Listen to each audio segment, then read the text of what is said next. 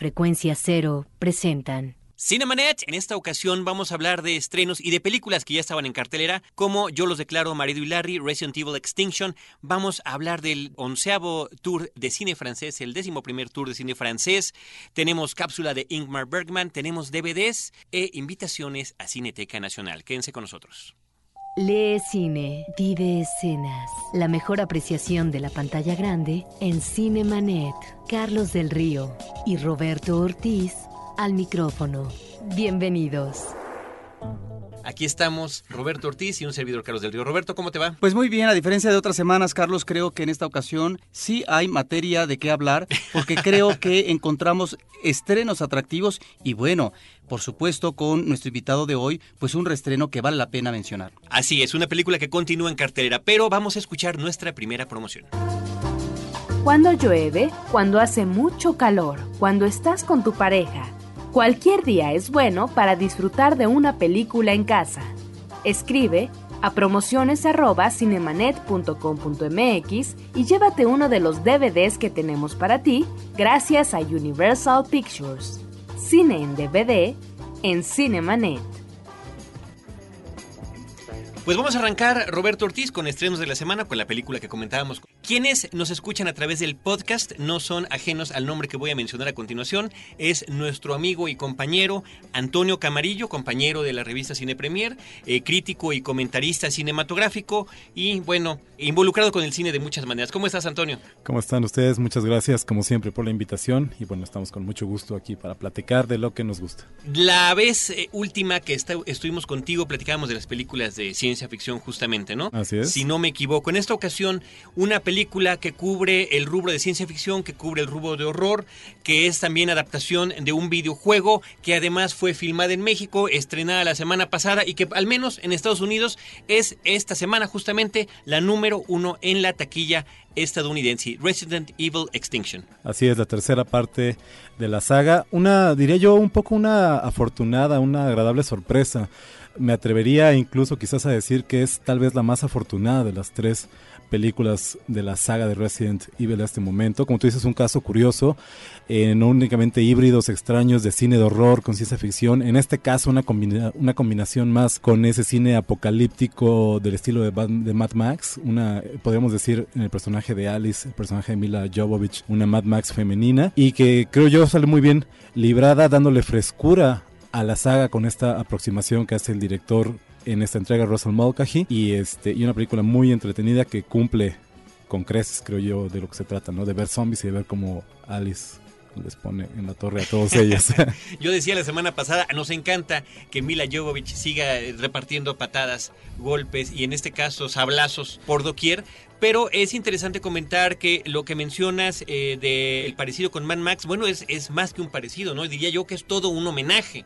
Inclusive este grupo de nómadas sobrevivientes que están recorriendo este desierto, en este caso en la película de Nevada, ¿no? Este, pues inclusive tienen hasta el tanque de gasolina, el, camión tanque, como lo tenían en la segunda película de Max, el Mad Max, el guerrero de la carretera. Exactamente, el desierto en la película de Nevada y en la realidad eh, los desiertos de Mexicali, Baja California. La película fue filmada aquí en México, en locaciones en Baja California y en estudios de los estudios Churubusco aquí en la Ciudad de México. ¿Tú qué es lo que viste? Platícanos un poquito la experiencia del set visit aquí en México cuando se filmó. Bueno, yo estuve presente eh, hace, ya tiene, yo creo, más de un año, en la filmación, cortesía de la revista Cine Premier, que me mandaron a cubrir la película. Y bueno, siempre es interesante, ¿no? Ver eh, el calibre de una producción hollywoodense, aunque sea una película modesta, es una película ¿De cuántos millones esta? No sabría decirte cuántos, pero evidentemente como secuela que es, pues es eh, una cantidad menor a lo que se le puede haber asignado a sus, a sus primeras dos entregas. Y aún siendo una película de género que requiere una, una cantidad de cosas como efectos y maquillajes y demás, pues de una u otra forma una película de no mucho presupuesto, ¿no? Y sin embargo, sí, siempre es impresionante ver una producción de ese calibre aquí en México. Por un lado no es distinta a otra película, eh, hay algunas cosas ahí curiosas, por ejemplo, yo me recuerdo los que hayan visto la película o los que la vean, hay un momento en que llegan a una estación de radio, eh, el personaje de, de y se enfrenta ahí con unos personajes medio tramposos. Es- Al estilo de Mad Max también, por cierto. Al estilo de Mad Max, definitivamente. Bueno, fue muy chistoso porque estábamos ahí nosotros cuando filmaron esa, esa escena y el momento en que nos, eh, este, nos dejan entrar y estamos ahí merodeando por el set, yo, yo descubro que hay muchos papeles tirados en el piso y cuando los levanto pues, son papeles del gobierno del Distrito Federal. es curioso Wow. ver, curioso ver una cosa así en una película, pero no. eh, muy interesante, los, los churubusco copados por la producción. Ya tenían en uno de los foros este set de la estación de radio, en otro de los foros un green screen gigantesco donde estaban haciendo algunas este, escenas de acrobacias y efectos especiales, en otro más este páramo desértico en la noche, que hay una escena eh, como la mitad de la película que es donde se utiliza. En total cinco o seis de los foros de Churubusco estaban eh, usados por la por la película, ¿no? Y lo, y lo más chistoso, este, zombies deambulando entre tomas, entre eh, por los pasillos de Churubusco con sus refrescos en la mano, pues es una imagen entre absurda y, y decididamente cómica, ¿no? Y digna de recordar. Y digna de recordarse, sí. Tiene también por ahí una especie de homenaje a los pájaros de Alfred Hitchcock también la película. Con los ¿no? cuervos, que los cuervos son un... eh, Para los que no han jugado el, el juego de video, creo yo lo que es un poco interesante esta película en muchos sentidos. Los cuervos son directamente traídos de las películas, son una presencia constante en los juegos de video. Es parte del- de la atmósfera de horror de esta película. Bueno, y algo que mencionaba Mila en la entrevista cuando platicamos con ella, eh, de alguna manera esta película se atreve a dar un paso y a salirse un poco del esquema y trata de que sean terroríficos y angustiantes, ya no los espacios cerrados, claustrofóbicos de las primeras películas, no como la primera que todo es en laboratorios y en Bajo esta, tierra, además. en esta, exactamente en esta estación subterránea. Si aquí el horror es a los espacios abiertos, a las dunas del desierto, a lo que está flotando en el espacio, los satélites de la corporación Umbrella que están siguiendo al personaje de Alice. Y es una manera muy distinta de entender este, este horror. Si podemos irlas llamando películas de horror, yo, yo siento que nunca han sido realmente películas de horror las películas de Resident Evil, ¿no? Interesante también la recreación de Las Vegas, eh, ya comida por el desierto. Cortesía de Eugenio Caballero, él es el director de arte de la, de la película, orgullosamente mexicano, él trabajó en El laberinto del fauno también con Guillermo del Toro, y él tuvimos la oportunidad de entrevistarlo también, nos lo, nos lo topamos literalmente en Churubusco ese día, y bueno, nos platicaba, ¿no? Este, muchas de sus aportaciones con respecto a los sets, ¿no? Él trató de hacer una combinación de lo que se había visto en las primeras películas para, las, para los laboratorios de Umbrella y para los interiores de este tipo, y al mismo tiempo, bueno, pues estas dramáticas imágenes de Las Vegas, recuperada, reclamada por el desierto. Increíble, increíble. ¿No? Sobre todo ahí, por ejemplo, en el Hotel New York, New York, que tiene la Estatua de la Libertad, estaba también caída comida como si fuera Hay un aquella, homenaje ahí. aquella Estatua de la Libertad del planeta de los simios. ¿no? Así es, es imposible hacer una película de horror y ciencia ficción hoy en día sin hacer varios homenajes y guiños a los, a los aficionados al género, ¿no? Ahora, son esas películas donde millones de preguntas quedan sin respuesta, ¿no? ¿Por qué si el mundo está siendo eh, destruido, ¿no? La humanidad por una, por infección tan terrible que convierte en zombies a la gente, ¿qué tiene que ver eso con que la Tierra se vuelva árida, ¿no? Claro, bueno, lo que sucede en el caso de las escenas de las, de Las Vegas es que lo que te dan a entender es que bastan unos cuantos años para que si no hay la presencia No, humana y el en- en- mantenimiento... eso lo- lo ¿no? entendemos, pero se supone al principio cuando nos, nos hace la narración ella, como empiezan las tres películas con la narración del personaje de Alice, de Mila Jovovich, es este, de repente dice que en cinco años la Tierra ya estaba completamente árida, ¿no? El resto, de la- el resto del planeta, no nada más Las Vegas. ¿no? Queremos pensar que es para agregar al- al- a, esta sensación apocalíptica de fin del mundo. de No, pero a propósito ¿no? de realidades, tú sabías que más del 70% de nuestro territorio nacional está convertido en desierto y para allá vamos, para el 100%. Ah, entonces no es necesaria la, inv- la invasión.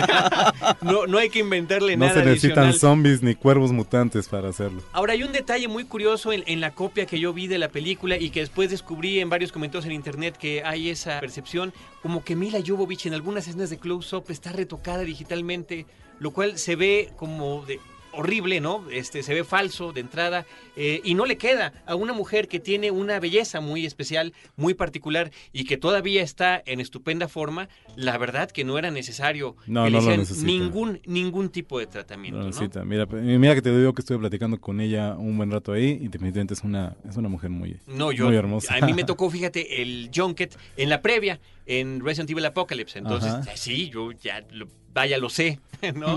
Y además sin ¿Lo un gramo de maquillaje. ¿Lo, palpaste? Lo- eh, casi, bueno, sí, me- cuando me tomé la foto con ella. Mira, cuando me Nos senté- abrazamos brevemente. Mira, cuando me senté, cuando me senté a platicar con ella sin querer le di un rodillazo en su pierna y yo juraba que no me iba a volver a jamás lavar la pierna, ¿verdad? La rodilla.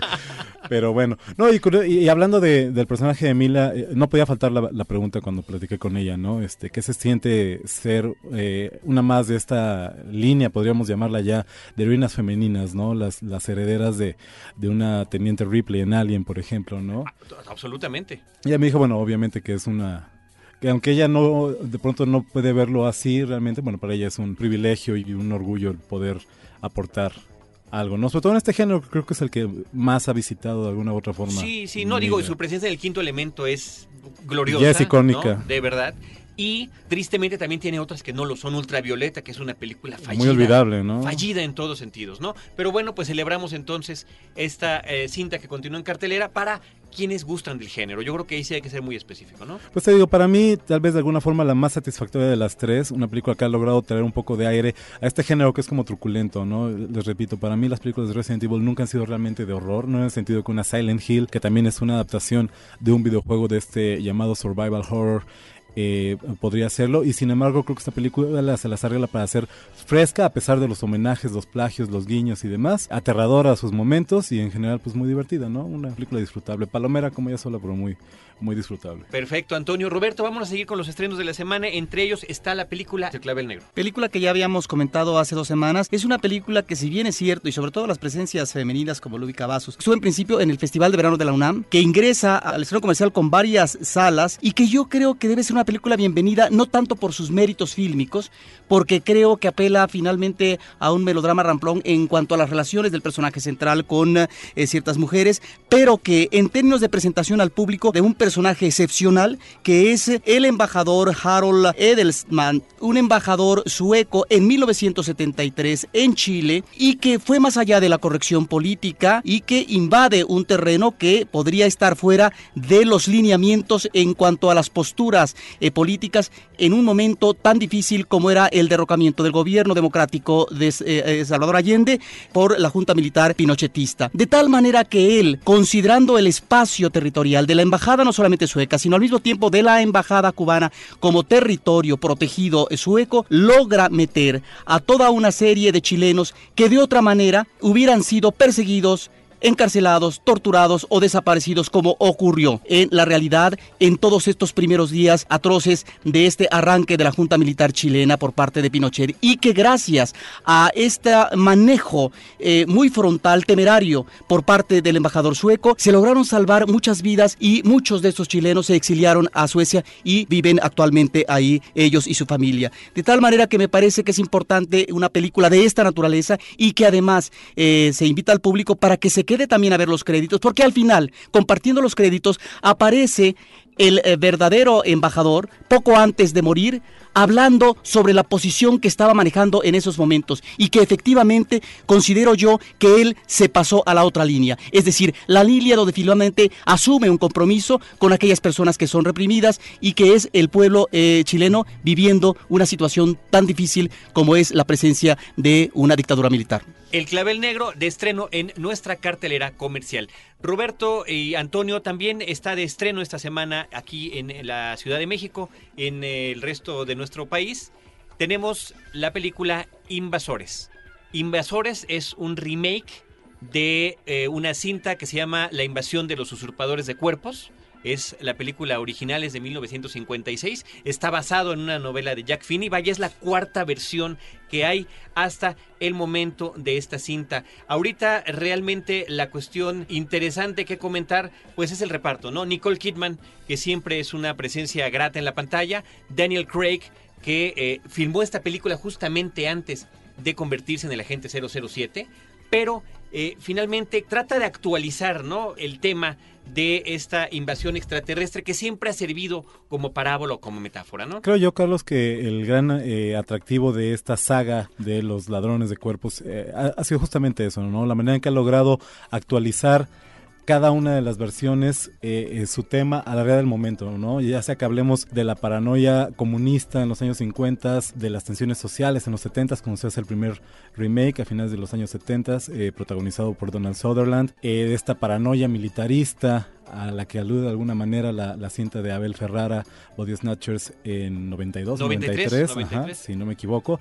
Y, y, bueno, ahora en esta, en esta nueva versión que, que vamos, si algo que no le falta al mundo en este momento es paranoia a, a las conspiraciones sí, y a los... Y retomar en este caso el asunto de, de, que lo que nos hace humanos es la cuestión de hacer todo mal, ¿no? De hacer guerras, de no encontrar las curas, de... De no ser Es una perfectos, crítica, ¿no? claro, exactamente. De no ser ser perfectos. perfectos. Y justamente eh, en esta nueva invasión lo que hace, si bien es dejarnos sin sentimientos, aparentemente a la hora de convertirnos en, en- o de unirnos con el extraterrestre en esta cinta, sí evitan todo eso, ¿no? Entonces está esa duda, ¿seremos como vulcanos, diríamos, como de las películas de Star Trek, totalmente lógicos y que no haya problemas o queremos efectivamente ser humanos y que sigan habiendo asesinatos, violaciones, guerras y demás? Sea, al fin y al cabo la contradicción es la esencia misma de la humanidad, ¿no?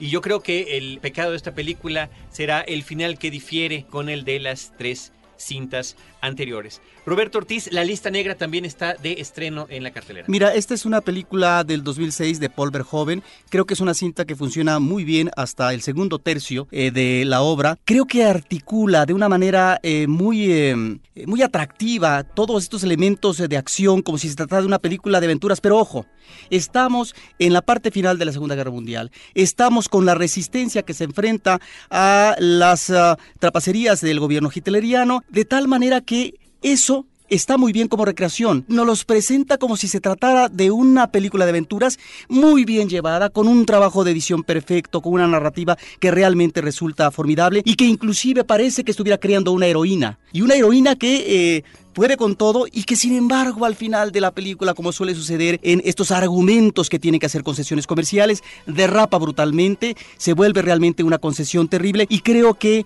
en honor al melodrama es una película que cae irremediablemente en esta línea, pero debemos de rescatar esta manera de articular la narración que técnicamente es impecable por parte de Verhoeven. La lista Nogre Joven, además interesantísimo. Acabo de ver curiosamente hace un par de noches, me desvelé como hasta las 3 de la mañana viendo la edición del 20 aniversario de Robocop que trae un segundo disco y un montón de materiales adicionales, remakes de, eh, perdón, historias de la, de la filmación de la película y este los, los documentales originales de aquella época y otras versiones actualizadas, ¿no? Que me pareció muy bien. Paul Verhoeven, un, un cineasta muy interesante. Eh, finalmente, en estrenos, hay que comentar que se está estrenando la película Yo los declaro marido y Larry. Una comedia con Adam Sandler y Kevin James, una cinta yo creo que de, de absolutamente placer culpable, porque uno llega pensando que va a ser una cinta sosa gringa y efectivamente lo es, que explota todos los clichés que hay sobre gays de alguna manera, pero muchos de ellos los llega a, llevar de una muy buena manera, aparentemente con mucho respeto. Eh, tenemos entendido que estuvieron en contacto con la comunidad gay en Estados Unidos para preparar el guion y este tipo de cosas que no fuera ofensiva. Y finalmente sí resulta una película en momentos hilarante. Adam Sandler, Kevin James, Jessica Biel, que qué barbaridad. Yo la vi en El Ilusionista y dije, ¿por qué dicen todo el mundo que está tan guapa si la verdad no me lo parece? Bueno, ahora que la vemos en ropa interior en esa película, entendemos, entendemos muchísimas cosas. No traes tus lentes ese no día, la viste, no la viste en el remake de, de ¿Eh? Texas Chainsaw Massacre. No, no, no, Eso no. lo explica Carlos. Tendrías que Sí. haberla visto corriendo, despavorida de la Ahorita voy a rentarla este de- mismo fin de de semana. Leatherface ahí para que entendieras por qué. Y Ving Rhames también que está en un papel estupendo, ¿eh? Estupendo esta película. Así que, comedia ligera, simpática, yo los declaro marido y Larry. Vámonos a escuchar una cápsula que preparó nuestro equipo de producción a propósito de una de las películas de estreno de la semana, El Clavel Negro, ya que esta semana hubo una conferencia de prensa en la que estuvieron Raquel Guajardo, Rolando Garza, Lumi Cavazos, Alberto Herrera, Gonzalo Corbalá y Kate del Castillo. A todos ellos los vamos a escuchar en este momento. Nos despedimos de Antonio Camarillo. Gracias por estar con nosotros en No, al este contrario, segmento. gracias por la invitación, como siempre. Y continuamos contigo en comunicación. Vamos a escuchar la cápsula.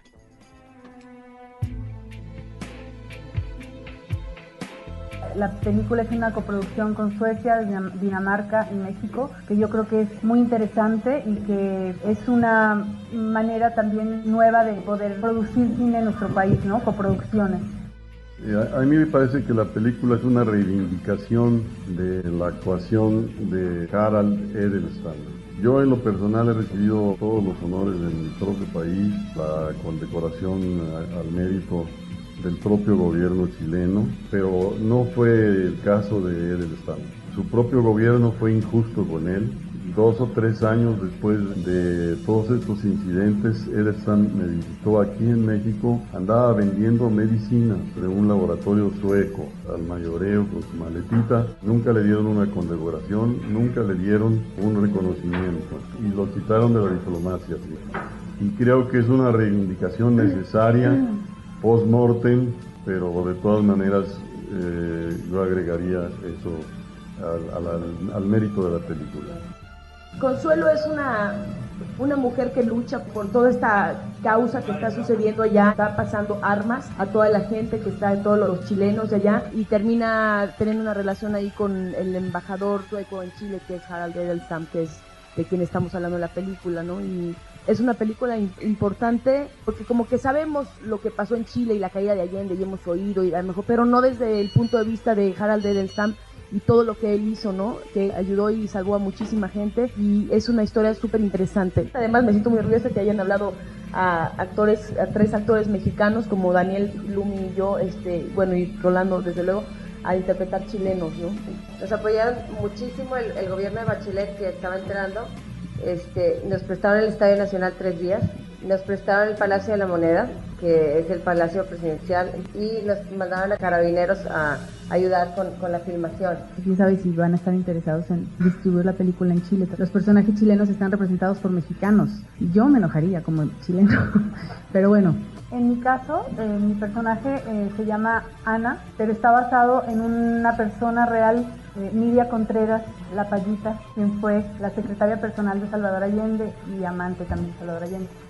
El mensaje fundamental de amnistía que se pretende permear a través de esta película es que finalmente estas labores heroicas, más allá de lo que podrían o de la facilidad que podrían tener en un personaje diplomático como el embajador, quizás está mucho más cerca de nosotros. My name is Augustin Burroughs. Como promoción exclusiva para Cinemanet Podcast, llévate a casa Recortes de mi vida. Una divertida película sobre la infancia del escritor norteamericano Augustin Burroughs. Where do I begin to tell the story of how my mother left me? Escribe a promociones@cinemanet.com.mx y dinos el título de tres obras de este escritor para llevarte el DVD a casa. Annette Benning, Brian Cox, Joseph Fiennes, Evan Rachel Wood, Alec Baldwin, Jill Clayburgh, and Joseph Cross as Augustin Burroughs. Running with Scissors. Cine y literatura por cortesía de Sony Pictures Home Entertainment. Solo en Cinemanet. La otra cartelera. En esta ocasión vamos a iniciar el asunto de la otra cartera platicando, Roberto, sobre la segunda edición del Festival Internacional de Cine Documental de la Ciudad de México. DOCS DF 2007 es un evento que hoy, jueves, está arrancando y justo desde el sitio donde se está llevando a cabo la inauguración, vamos a hacer un enlace telefónico con Pau Montagut, que es el director de este festival. Muy buenas noches. Hola, muy buenas noches, ¿qué tal? Gusto en saludarte. ¿Por qué no nos platicas cómo va todo y qué es lo que nos trae esta segunda edición del festival, por favor? Bueno, pues eh, ahora mismo, en este momento, está arrancando la segunda edición de DocTF, que, bueno, así en síntesis se puede comentar. En nuestra segunda edición hemos arrancado nuestra sección competitiva internacional. Eh, ha sido todo un éxito. hemos recibido más de 700 documentales de más de 65 países.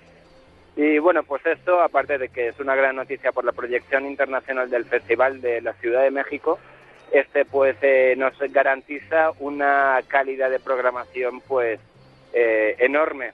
Eh, te puedo decir que ahora mismo en la Ciudad de México durante estos nueve días pues se van a poder eh, ver los mejores documentales del mundo eh, producidos durante los dos últimos años. Bueno, Pau, observamos también que este era un festival necesario encontramos en el territorio mexicano en los últimos años una serie de festivales nacionales, internacionales, pero básicamente de ficción.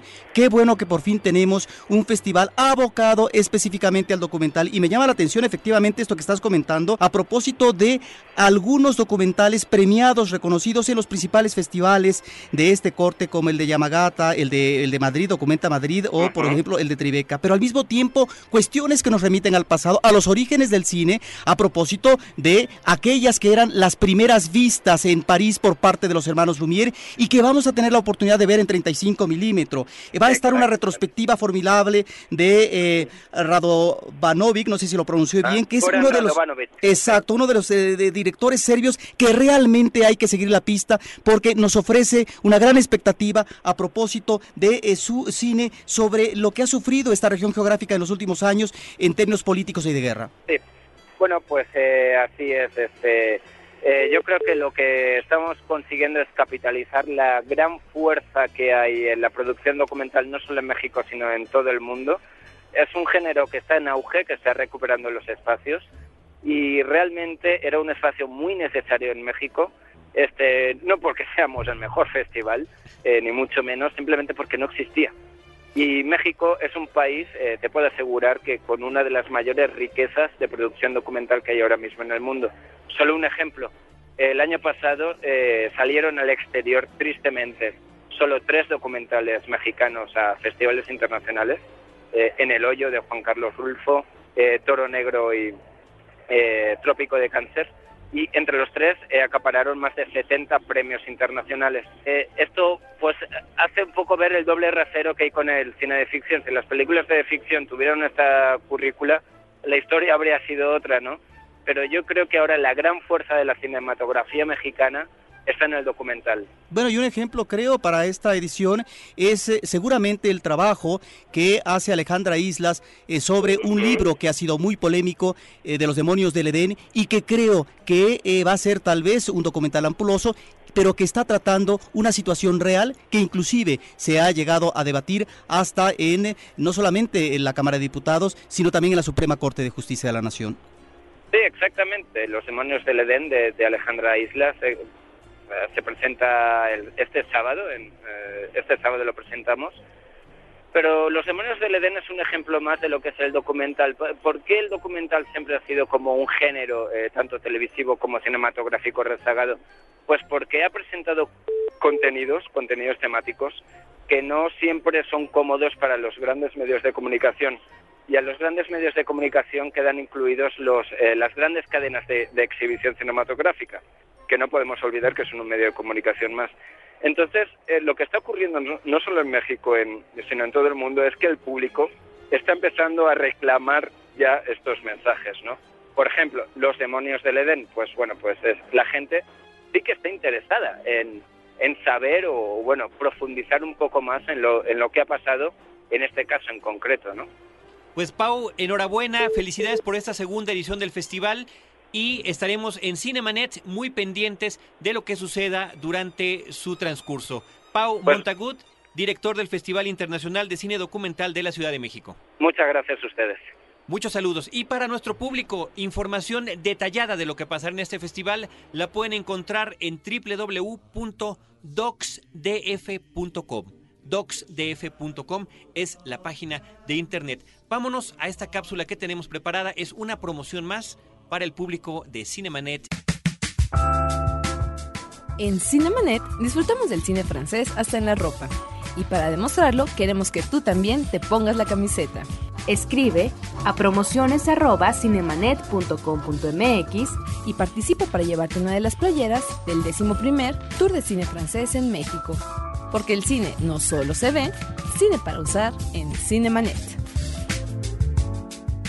Roberto Ortiz, cine para usar en Cinemanet, como dice Paulina Villavicencio, pero dinos qué es lo que nos ha traído el tour de cine francés. También hay, Paulina Villavicencio, cine para ver. Y precisamente una de las películas no sé si la mejor porque solamente llevo dos de las siete películas que están consideradas en el onceavo tour de cine francés.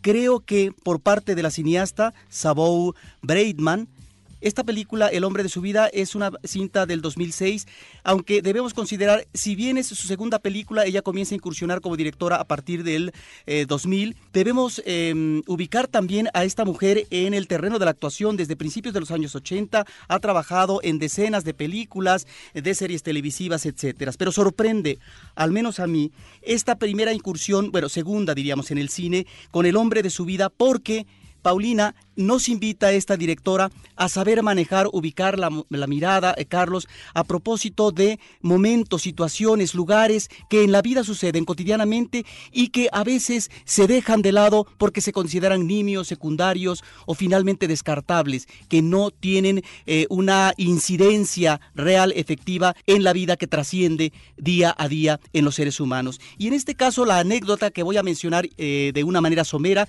es un matrimonio joven, feliz, que tiene sus hijos pequeños y que pasa unas vacaciones eh, en el campo con su familia. y de repente invitan a una comida a un vecino, un vecino eh, de eh, preferencia homosexual, y a partir de una plática que tiene el esposo con él de toda una noche, dos narraciones observamos en paralelo. Por un lado, la narración lineal y por otra eh, parte, la directora alude de una, eh, de- en uno u otro momento a esta convivencia que tienen ellos. Esta, esta relación con el vecino homosexual trastoca lo que son los esquemas, las seguridades aparentes que tiene este matrimonio con respecto a la relación amorosa de pareja y con respecto a cómo proteger, cuidar y preservar la relación también familiar. De tal manera que me parece que es una película que a partir del personaje Hugo, que es el vecino, realmente de corte perturbador, inquietante, la directora está apelando a la yo diría a la inteligencia y a la sinceridad del espectador con respecto a la mirada, cómo es que miramos nuestro entorno, nuestra relación inmediata con las cosas, los objetos y las personas.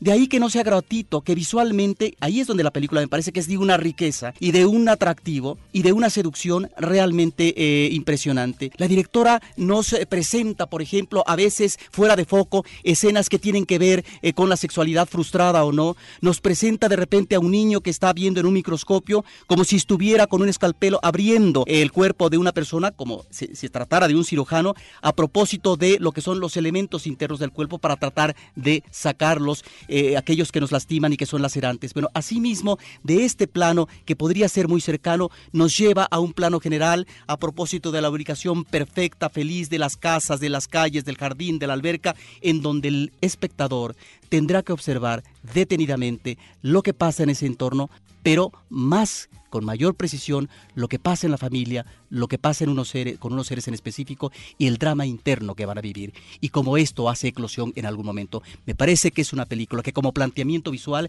es realmente recomendable y desde ya seguramente la pondré entre mis 10, 15 películas en el año. Sobre esto debemos decir al público que muy seguramente al final del año, al cierre del año, haremos un programa o un podcast donde hablaremos de nuestras películas favoritas que vimos durante el año. Como ya lo hemos hecho en años anteriores. Roberto Ortiz, El hombre de su vida, película que está en el Tour de Cine Francés. También está, Roberto, y ya la viste, de un día para otro. Mira, de un día para otro es una película de 2005 de Philippe Leguay. Es una película que nos remite al absurdo que está bien trabajado en un momento dado. Yo creo que esta película empieza muy bien. Es uh, un uh, hombre casado que todo le sale mal en su vida, por el trabajo están a punto de correrlo porque su departamento finalmente eh, es un ruido eh, tremendo que no lo deja dormir porque su esposa es, le ha pedido el divorcio y eh, está separado de ella. Todo le sale mal. Hasta que un día, un martes, como si fuera realmente el cambio en el destino para la felicidad, para el gozo de este hombre, resulta que todo comienza a funcionar a la perfección en el trabajo, con su esposa, en términos de recuperación amorosa, etcétera, y de las amistades. Entonces, aquí, en esto que sería un cambio feliz, pero en donde no se da la explicación eh, debida con respecto a que el azar hasta qué punto debemos de guiarnos del azar, de la suerte. Fíjate que la película nos remite, creo yo, hacia lo que finalmente puede ser una toma de conciencia del eh, personaje, que finalmente deja de lado todo aquello que está establecido para gozo de él y en donde finalmente las cosas se vienen abajo. Creo que es una película que maneja eh, muy bien el absurdo, termina lamentablemente con, final feliz a la manera del cine hollywoodense, pero ojo, que no se pierdan una escena que es un regio homenaje a Jacques eh, Demy, este realizador francés que en su momento se volvió famoso con estos, uh, estas películas, uh, comedias musicales rosas como Las Paraguas de Cherburgo, por ejemplo. De un día para otro dentro del Tour de Cine Francés y si quieren saber la programación de las siete películas en www.tour de cine francés, tourdecinéfrancés.com. Recuerden también que en la versión de podcast tenemos nosotros la entrevista que hicimos eh, con Reina Félix eh, acerca de las siete películas. Roberto Ortiz, nos tenemos que despedir. Le damos las gracias a nuestro operador Álvaro Sánchez, la colaboración de Abel Cobos en la postproducción, Celeste North y Paulina Villavicencio en la producción del programa, Roberto Ortiz y un servidor Carlos del Río en la locución y a nuestro invitado Antonio Camarillo. Los dejamos con eh, el resumen de lo que tiene que ver lo mejor de la, de la plática acerca de Ingmar Bergman con eh, Raúl Miranda. Es nuestro podcast. Nos despedimos. Bueno, la importancia de Bergman es eh, a todas luces que es el gran director del cine europeo, del cine de arte, el gran director que pone en escena los conflictos humanos, las preguntas claves filosóficas que les aquejan a los europeos, a él en particular, a Berman, a los suecos, esas preguntas sobre la muerte, sobre la existencia de Dios, sobre su interioridad psicológica, sus traumas infantiles, sus conflictos de pareja, la condición femenina. Es un cine que básicamente irrumpe ante el espectador con una fuerza nunca antes vista. Es un creador de un estilo. Antes no se había logrado en términos cinematográficos crear todo este mundo de conflictividad psicológica de, en el cine. ¿no? Un cine bueno de, esquemas de conflictos profundamente dolorosos, como el propio personaje, eh, el, mago, el maestro, eh, que es una especie como de alter ego bermaniano, que es el actor, uno de los actores claves de, de Berman, que es Max von Sydow, interpretando este personaje que no habla. Entonces son una serie de actores que provocan exaltaciones de tipo sexual, intelectual y político sobre la moral al juez. Aún así encontramos elementos de humorismo, como es la representación de los actores al final con sus máscaras y con falos enormes, que hacen un juego de provocación terrible hacia el juez, que incluso lo llevan a, a extremos de estados de ánimo psicológicos eh, de enfermedad terrible, ¿no? Es un cineasta que tiene alrededor de 50 películas. Bueno, algunas de sus películas claves, El séptimo sello y Gritos y susurros, pero también Persona. Eh, un verano con Mónica. Es la primera película de Berman que muestra un desnudo, entonces fue un, fue un escándalo. Una película clave en la filmografía de, de Berman es Fresas Silvestres. Hace un recorrido de introspección y ahí Berman juega muy sabiamente con el simbolismo, con el post-impresionismo, pero también con elementos oníricos de surrealismo y la interpreta precisamente Víctor Jostrom, que es el, el actor que también fue un gran director y que es la gran influencia de, de Berman a nivel cinematográfico. Los temas eje de Berman son la muerte, la soledad, los conflictos de pareja autodestructivos, eh, las preguntas que se hacen sobre la propia condición humana del artista y demás. En el séptimo sello es un caballero medieval que viene las cruzadas, se le aparece la muerte y le dice que ya le toca, que ya es hora de, partir y demás. Este caballero le pide a la, a la, muerte una tregua, un poco de tiempo para hacerse más preguntas acerca precisamente de la condición de ser humano. Es un mundo de personajes que finalmente se centra en personajes propiamente femeninos y sus grandes actrices desde que lo han acompañado como Vivi Anderson, Ingrid Tulin, Lee Bullman, que bueno, son actrices que hasta se relacionaban con él en sentido ya de pareja y demás, de ellas, y son exploraciones sobre la interioridad femenina. Es un director que realmente conmueve y remueve los estados anímicos de los espectadores. Entonces, pues les recomendamos acudir a Berman una y otra vez y volverse, por supuesto, bermaniano y vamos a seguir estudiando a este gran cineasta. Los créditos ya están corriendo. Cinemanet se despide por el momento. Más en una semana. Vive cine en Cinemanet. Frecuencia cero. Digital Entertainment Network.